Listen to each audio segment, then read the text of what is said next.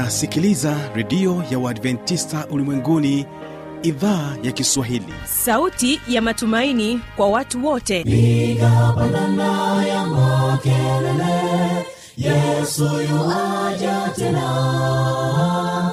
Ipaza sauti imba sana yesu yuaja tena. Anakuja anakuja yesu yuaja tena. Hii ni sauti ya matumaini kwa watu wote. Inayokujia kupitia redio ya uadventista ulimwenguni awr toka kila kona ya dunia tunasikia vita njaa maafa. Hivyo washiria marejeo ya mwokozi. Piga panda ewe mlinzi yesu yuwaja tena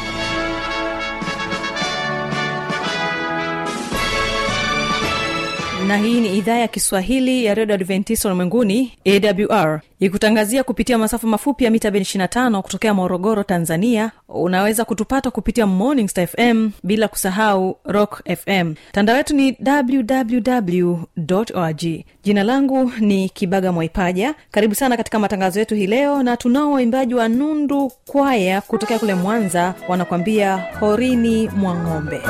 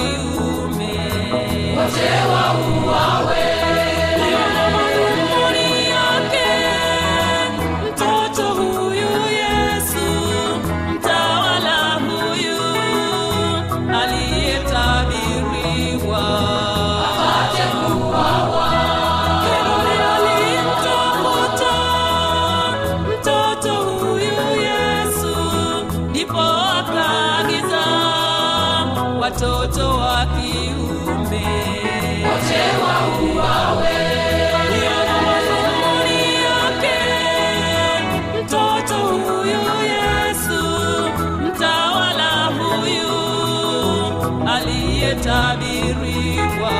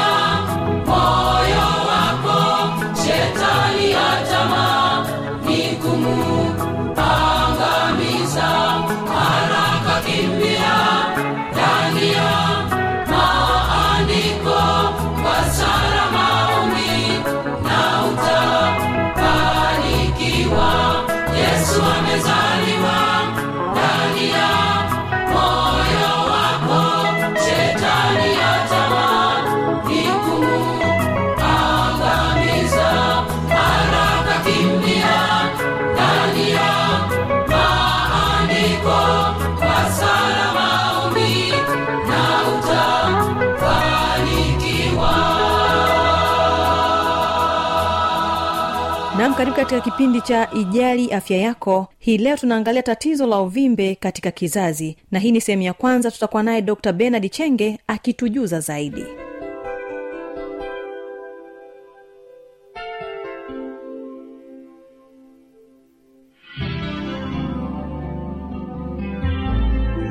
Ni wakaribishe tena katika kipindi kingine hiki cha ijali afya yako. Leo tutajifunza somo zuri sana kwanza kwa majina naitwa dr benard chenge ni mtaalamu wa magonjwa ya binadamu. Karibuni sana katika kipindi kizuri cha ijali afya yako. Leo tutajifunza somo ambalo linahusiana na uvimbe kwenye kizazi. Tumekuwa tumezungumzia kipindi cha nyuma tulijifunza juu ya magonjwa ya zinaa tulijifunza pid tukajifunza kuziba kwenye mirija ya uzazi. Leo tutajifunza uvimbe kwenye kizazi ambao tunaita fibroid tatizo la uvimbe kwenye kizazi ambayo ni fibroids ni kubwa na linawatokea wanawake wengi sana. Inakadiriwa kwamba asilimia 75 ya, ya wanawake kupata tatizo hili la fibroid katika kipindi fulani cha maisha yao. Na kwa mujibu wa ntanukuu kwa mujibu wa, wa, wa jarida la new england journal of medicine ambalo lilitoka hivi karibuni na, nasema kwamba kila mwaka zaidi ya wanawake laki mbili wanafanyiwa upasuaji wa kuondoa kizazi chote ambayo tunaita esterectomy kutokana na tatizo hili la fibroid. Sasa hebu tujifunze kidogo kwamba fibroid ni nini. U- uvimbe tunaona kwamba huu ni uvimbe ambao unapatikana kwenye kizazi. Kwamba ni uvimbe usio wa saratani. Kwanza tujue kabisa kwamba huu ni uvimbe ambao hawezi ukawaleta madhara ya saratani ambao hujitokeza kwenye kuta za mfuko wa mimba uitwayo uterus uvimbe huu unasababishwa kubadilika kwa shepu eh, ama eh, saizi ya kizazi na pia dalili zingine ambazo tutaweza kuzitaja kule. Wanawake wengi huanza kupata maumivu makali wakati wa hezi kutokana na, na uwezo wa uvimbe kwenye kizazi. Ni jambo la msingi zaidi kwa wanawake wote kuchukua hatua kama eh, hizi kuzuia kutokea kwa fibroid.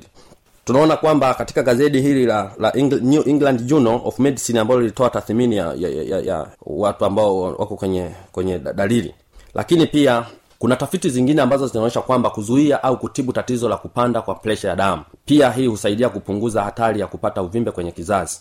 Na utafiti mwingine ambao uliofanyika katika chuo kikuu cha harvard tanukuu Uh, mwenyewe unasema kwamba kuna uhusiano mkubwa kati ya presha ya damu na hatari ya kupata uvimbe kwenye kizazi. Sasa wale wenzangu ambao wana shida ya presha kuna moja ya vitu ambavyo vimefanyiwa utafiti kwamba wanawake wanaokaribia kukoma kwa hezi sasa msikilizaji unayenisikiliza katika kipindi hiki unaweza ukajiuliza utajuaje kama tayari una uvimbe kwenye kizazi? Lakini pia swali la kujiuliza huko uliko unaweza ukajiuliza je fibroid ama uvimbe inaweza kusababisha kuvuja damu maumivu ya mgongo na dalili zingine mbaya? Inawezekana kabisa lakini sio kila mwanamke mwenye fibroid eh, anaweza kupata dalili hizi. Lakini pia uwezo wa dalili hizi sio lazima kwamba una uh, una fibroid. Unaweza kuwa na tatizo lingine la kiafya uh, ushauri mzuri ni kuonana na, na daktari haraka ili kupata vipimo uh, ambazo unaweza ukazipata kule hospitalini. Utajuaje sasa kwamba una tatizo hili? Moja ya dalili ni, ni kupata hezi inayochukua siku nyingi kuanzia actually kuanzia siku saba na zaidi. Uh, unakuta una, una, una, hezi yako inapitiliza mm, siku. Kwa hiyo hili ni tatizo ambalo sio zuri sana mnaonisikiliza unapoona unapitiliza siku zaidi ya kumi kumi na mbili kumi na nne hizi sio dalili nzuri lakini zingine ni kuwa na hez nzito. Kwao na damu zile inakuwa nzito wakati wa hez kwenye mesosaiko yako kujisikia umeshiba muda mwingi. Ma- ni matatizo mengine unakuta yani huna wengine tatizo hili wana, wanafikiria kama ana vidonda vya tumbo. Tumbo limejaa gesi lakini ni dalili mojawapo ya uvimbe kwenye kizazi kwenye uterus. E, mwingine ni maumivu ya nyonga hmm? Unapokaa kwa muda mrefu au ukatembea unaweza ukajikuta una, unapata maumivu sana. Na hii ni kwa wanawake tu. Fibroid haina ha- ha- haipo kwa wanaume. Kwao wanawake mna unasikiliza lakini kingine ni kupata mkojo mara kwa mara na, na kushindwa kutoa mkojo wote kwenye kibofu. Mm, kibofu tutakuja kuzungumzia matatizo ya kwenye kibofu kidini kukosa choo kwa muda mrefu au kupata choo kigumu. Hii ni moja hapo ya dalili ambazo zinaweza zikaleteleza tatizo hili la, la fibroid. Kupata maumivu wakati wa tendo la ndoa na yenyewe ni, ni, ni changamoto hii pia. Kine kingine tunaweza kuzungumzia madhara mbalimbali ambayo ya uzazi kama ugumba na mimba kutoka. Hili inaweza ikawa, ikawa kuna watu wengine unakuta akibeba mimba tu kidogo inatoka mwingine hapati mibaraka hapati mibaraka habebi ujauzito.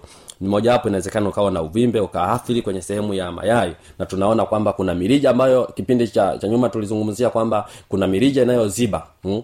mirija. Kwa hiyo kiziba ile mirija haitakuwa na uwezo wa kuweza kutungishwa mimba na hautapata mibaraka yoyote. Kwa hiyo mwisho wa siku unapata ugumba. Kwa hiyo tatizo hili linaweza ikasababisha ugumba lakini pia mimba kuporomoka kutoka. Kingine uvimbe kwenye kizazi eh, wakati wa ujauzito tuzungumze kidogo hapa.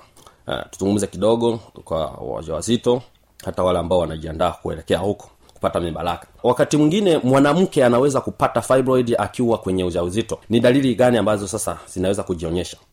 Uh, uvimbe kwenye kizazi uh, inaweza kusababisha shida wakati wa kujifungua na, na pia kupelekea mwanamke kujifungua kwa upasuaji lakini pia inaweza kupeleka ugumba eh, kupelekea ugumba pia kama tatizo ni, ni, ni kubwa sana kutokana na, na ugumu kwa yai kurutubishwa na kisha kujishikiza kwenye ukuta wa, wa uterus mm. kwa wanawake ambao bado hawajazaa hushauriwa kutumia dawa ili kupunguza ukubwa wa uvimbe kabla ya kupata ujauzito. Lakini kama tatizo hili ni kubwa zaidi basi upasuaji hufanyika kabla ya kushika mimba. Kumbuka ni vizuri kufanya vipimo kabla ya hujaamua kushika ujauzito. Hii itakusaidia kupunguza hatari ya kumpoteza mtoto. Na tatizo hili kwa kweli wapendwa wasikilizaji ni tatizo kubwa ambalo linawapata wengi wanapoteza maisha yao kwa sababu tu wengi wa, hawaendi kliniki hawaendi kufanya check up wengine wanaokopa gharama. Ni washauri tu kwamba hebu mjitahidi sana kwenda kwenye kwenye kliniki kwenye vituo vya afya kwa ajili ya kufanya uchunguzi kabla. Wengine wanapoteza watoto wao uh, wakati wa kujifungua kwa sababu unakuta ana matatizo makubwa. Lakini mwingine unakuta anapoteza mtoto kabla ya muda wa wa kujifungua kwa sababu ya matatizo hayo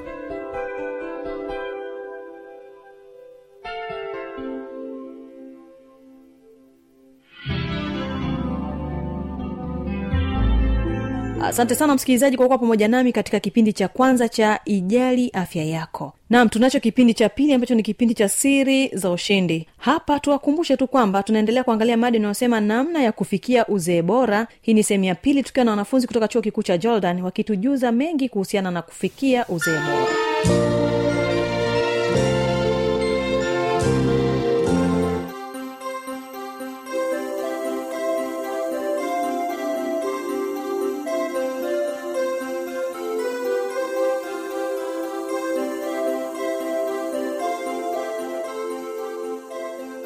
tunaposema kiakili ni ile hali ya mfumo wa akili ambao unaposema mfumo wa akili moja kwa moja umezungumzia ubongo.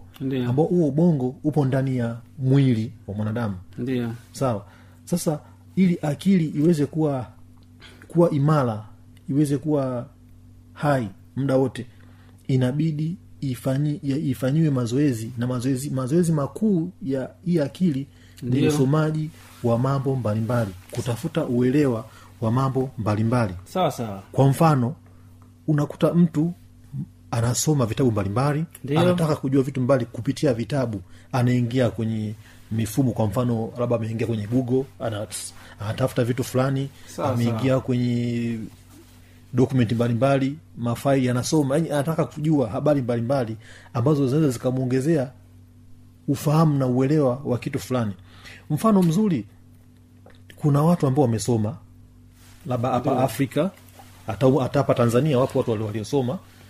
Sasa ukimkuta mtu aliyesoma katika mazingira ya hapa tanzania kwa mfano ukamkuta ama mtu ambaye ajasoma kijijini mwenye umri wa miaka hamsini huwezi kumlinganisha na mtu ambaye amesoma mwenye miaka themanini miaka sabini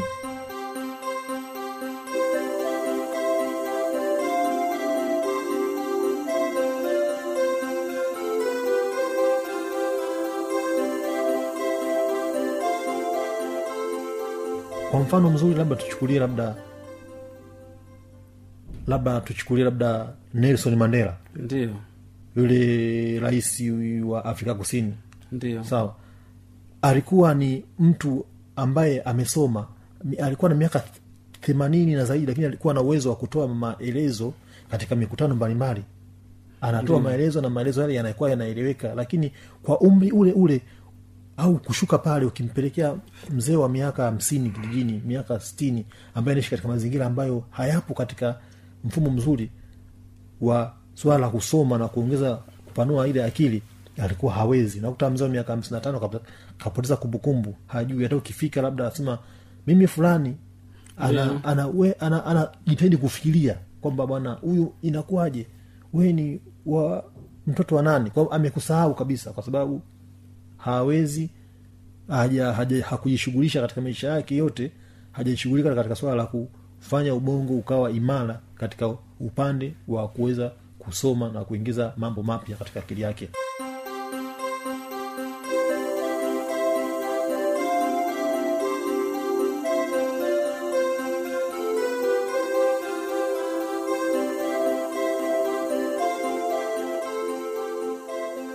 asante mtaalamu mwenzangu ndugu damasi kwa hiyo kupitia hii kiakili hapa ndugu mta, ndugu msikilizaji tunaona kwamba kumbe elimu ni bahari maana yake elimu haina mwisho. Kwa hiyo kupitia kujifunza kutaka kujifunza kujiongezea ujuzi na ujuzi inapelekea mtu akawa yuko vizuri. Yaani anaweza kaenda kuwa na umri mkubwa lakini akawa bado kiakili yuko vizuri labda pia niongezee Mr. Edwin Mbinda kwamba naweza nikatoa mfano huu. Kulikuwa kuna rafiki yangu ambaye alikuwa ana astashahada. Ndio alikuwa kifupi kwamba alikuwa anataka aende asome. Sawa kabisa. Lakini alikuwa anaambia bwana nina shida nitawe- tawe- kusoma kwa sababu nina tatizo la kusahau mara kwa mara. Sawa sawa. Yaani naweza nimeweka funguo sehemu fulani nakuta nimesahau sehemu ilipoweka nimeweka kitu sehemu fulani. Lakini sasa akawa na hofu ndio alivyonifata mimi kama rafiki yake kumshauri nilimshauri kwamba aweze kula matunda na vyakula mbalimbali vya kuweza kuboresha akili lakini pia nilimshauri kwamba aanze kusoma vitabu mbalimbali kwa kujiwezesha. Lakini kwa sababu ya ubizi wa maisha ule mtu alishindwa. Sawa? Alienda shuleni akaanza kusoma. Lakini kumbe kitendo cha kwenda kuanza ule mwaka wa kwanza pale shuleni ile zile wanasema testi assignment mambo mbalimbali ya shule wanajadiliana na kazi wanapewa na walimu ilifikia hatua yule mtu ile hali ikaanza kupotea. Mara kwanza alikuwa anapata shida sana. Hata kusoma peji moja ya kitabu kumaliza kwa kukalili ili aweke kichwani aweze kunani alikuwa anashindwa. Lakini sasa hivi alinipigia simu ananiambia yuko vizuri na anashangaa kwamba ili hali imetoka. Kwa sababu gani? Yuko shule yuko mwaka wa tatu sasa hivi. Kwa hiyo- Ana- eh, anasoma yani. ndugu Damas, hapa nataka kuelewa kwamba msikilizaji mpenzi msikilizaji aelewe kwamba kile kitu ambacho utakuwa unakifanya mara nyingi kinaweza kikakupelekea ukawa unakifanya kwa usahihi unakifanya vizuri yes. Ndio, namaanisha hivyo. Sawa kabisa. Ninakushukuru mtaalamu mwenzangu. Pia kuna hii nyingine ambayo tunaona hapa ni kimwili. Labda kimwili tuelezee kidogo hapa mpenzi msikilizaji aelewe kwamba vizuri kimwili kwa namna ipi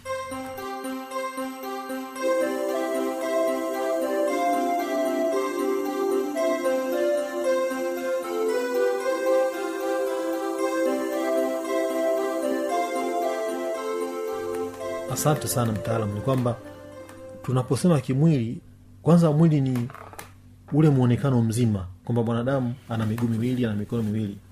Sawa kabisa. Na mwazungumzia mwili kwamba uzee ulio bora inamaana mwili wa uzeeni uwe bora. Inamaana ukimwangalia hivi huyu mtu awe na mwonekano ambao ni mzuri. Sawa kabisa. Sawa. Sasa ili vitu, ili mwili uweze kuwa mzuri katika hali ya ukiwa uzeeni inamaana lazima katika hii katika hali ya ujana au Ndiyo. katika hiyo hali umri ulionao sasa hivi inabidi ule vizuri sawa kabisa. na ufanye mazoezi ya mwili. Sawa. Ndiyo. ina maana kula vizuri kulala vizuri ku, kula vizuri kulala vizuri na kunywa ndio. vizuri. Kwa mfano nakunywa mtu labda ana- wa, watu ana- ana- anauchosha mwili kwa kunywa pombe. Ndio. Sawa. Anavuta sigara. Ndio. sawa. Ile unaathiri mwili. Sawa sawa. kabisa. unaathiri mwili kwa hiyo unakuwa una- umetengeneza mazingira ambayo wewe wewe mwenyewe una utakuwa unajua sasa uzee wangu utakuja kuwa vipi. Kwa, kwa mfano pia katika mfumo wa mwili pia kuna mfumo kuna mambo yahusishwa ya mazoezi. Ndio. Naona mazoezi ni kitu muhimu sana katika maisha ya mwanadamu. Sawa. Mazoezi ni sawasawa ni sawasawa na kuufanya mwili uchangamke sawa kabisa. Yani ufanyishe kazi mwili uchangamke na kufanya. Kwa mfano naweza nikasema kwamba mazoezi katika mimi nilikuwa naweza nikagawa katika sehemu kuu tatu. Ndio. Sawa. Na sehemu ya tatu ambayo ndo moja kwa moja naunganisha na ile sehemu uliosema kwamba kuna kimwili kiakili na kiroho. Sasa mimi ile sehemu ya tatu ya mazoezi ambayo naweza nikaunganisha hapa ni sehemu ya kiroho. Ndio. Sawa. Ina maana kwamba mazoezi yapo yako mazoezi ya physical. Yani mazoezi ya kuonekana kwamba bwana huyu mtu anafanya mazoezi. Yeah. hii hii- physical unaweza ukasema kwamba kuna mazoezi yale yanayohusu moja kwa moja mfumo wa moyo. Na mishipa kwamba mtu anakimbia. Yeah. akikimbia ina maana ule mzunguko utafanya mzunguko wa damu uende haraka haraka na kuzibua mishipa sawa kabisa. ya damu. Unaona? Ndio. Hiyo inakuwa hivyo. Alafu kuna mazoezi tunasema mazoezi labda ya akili ndo tu- tu- tushasema mwanzo kusoma vitabu mbalimbali. Yeah. na mazoezi ya ya nani ya, ya, ya kiroho. Kwa mfano kufanya ibada. Ndiyo. kusoma neno la mungu. Sawa na maombi. Sawa sawa. Sasa ukienda katika yote haya uki- uki- ukiyafanya yote haya itafanya mwili wako unakuwa huko vizuri. Kwa mfano sasa umeenda kwenye swala la ibada. Ndio. Sawa. Ukienda swala la ibada namaana moyoni utakuwa uko vizuri. Huo ni na, katika system ya unapozungumzia roho kuna connection kati ya roho na moyo wa mwanadamu. Ndio. Sawa moyo ambao huu moyo wa nyama huu. kuna connection kati ya moyo na roho. Ndio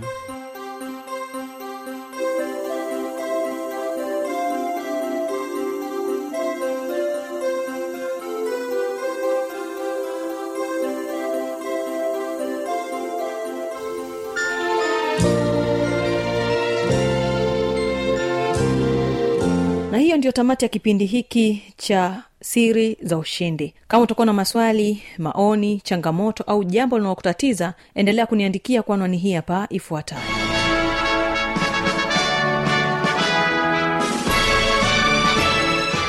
Redio ya uadventista ulimwenguni awr sanduku la posta 172 morogoro tanzania. Anwani ya barua pepe ni kiswahili at awrrg namba ya mawasiliano simu ya kiganjadi 745 184882 ukiwa nje ya tanzania kumbuka kwanza na namba kiunganishi alama ya kujumlisha 255 unaweza kutoa maoni yako kwa njia ya facebook kwa jina la awr tanzania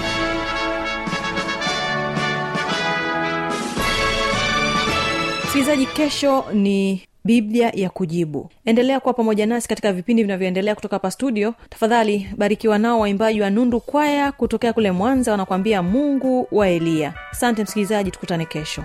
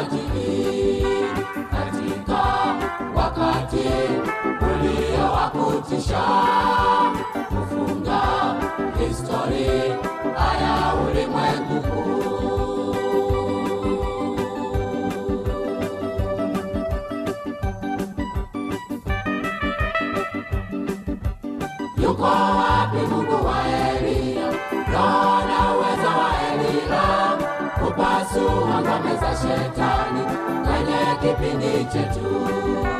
Yuko wapi mungu wa eliya Kana uweza wa eliya kupasua ngome shetani kwenye kipindi chetu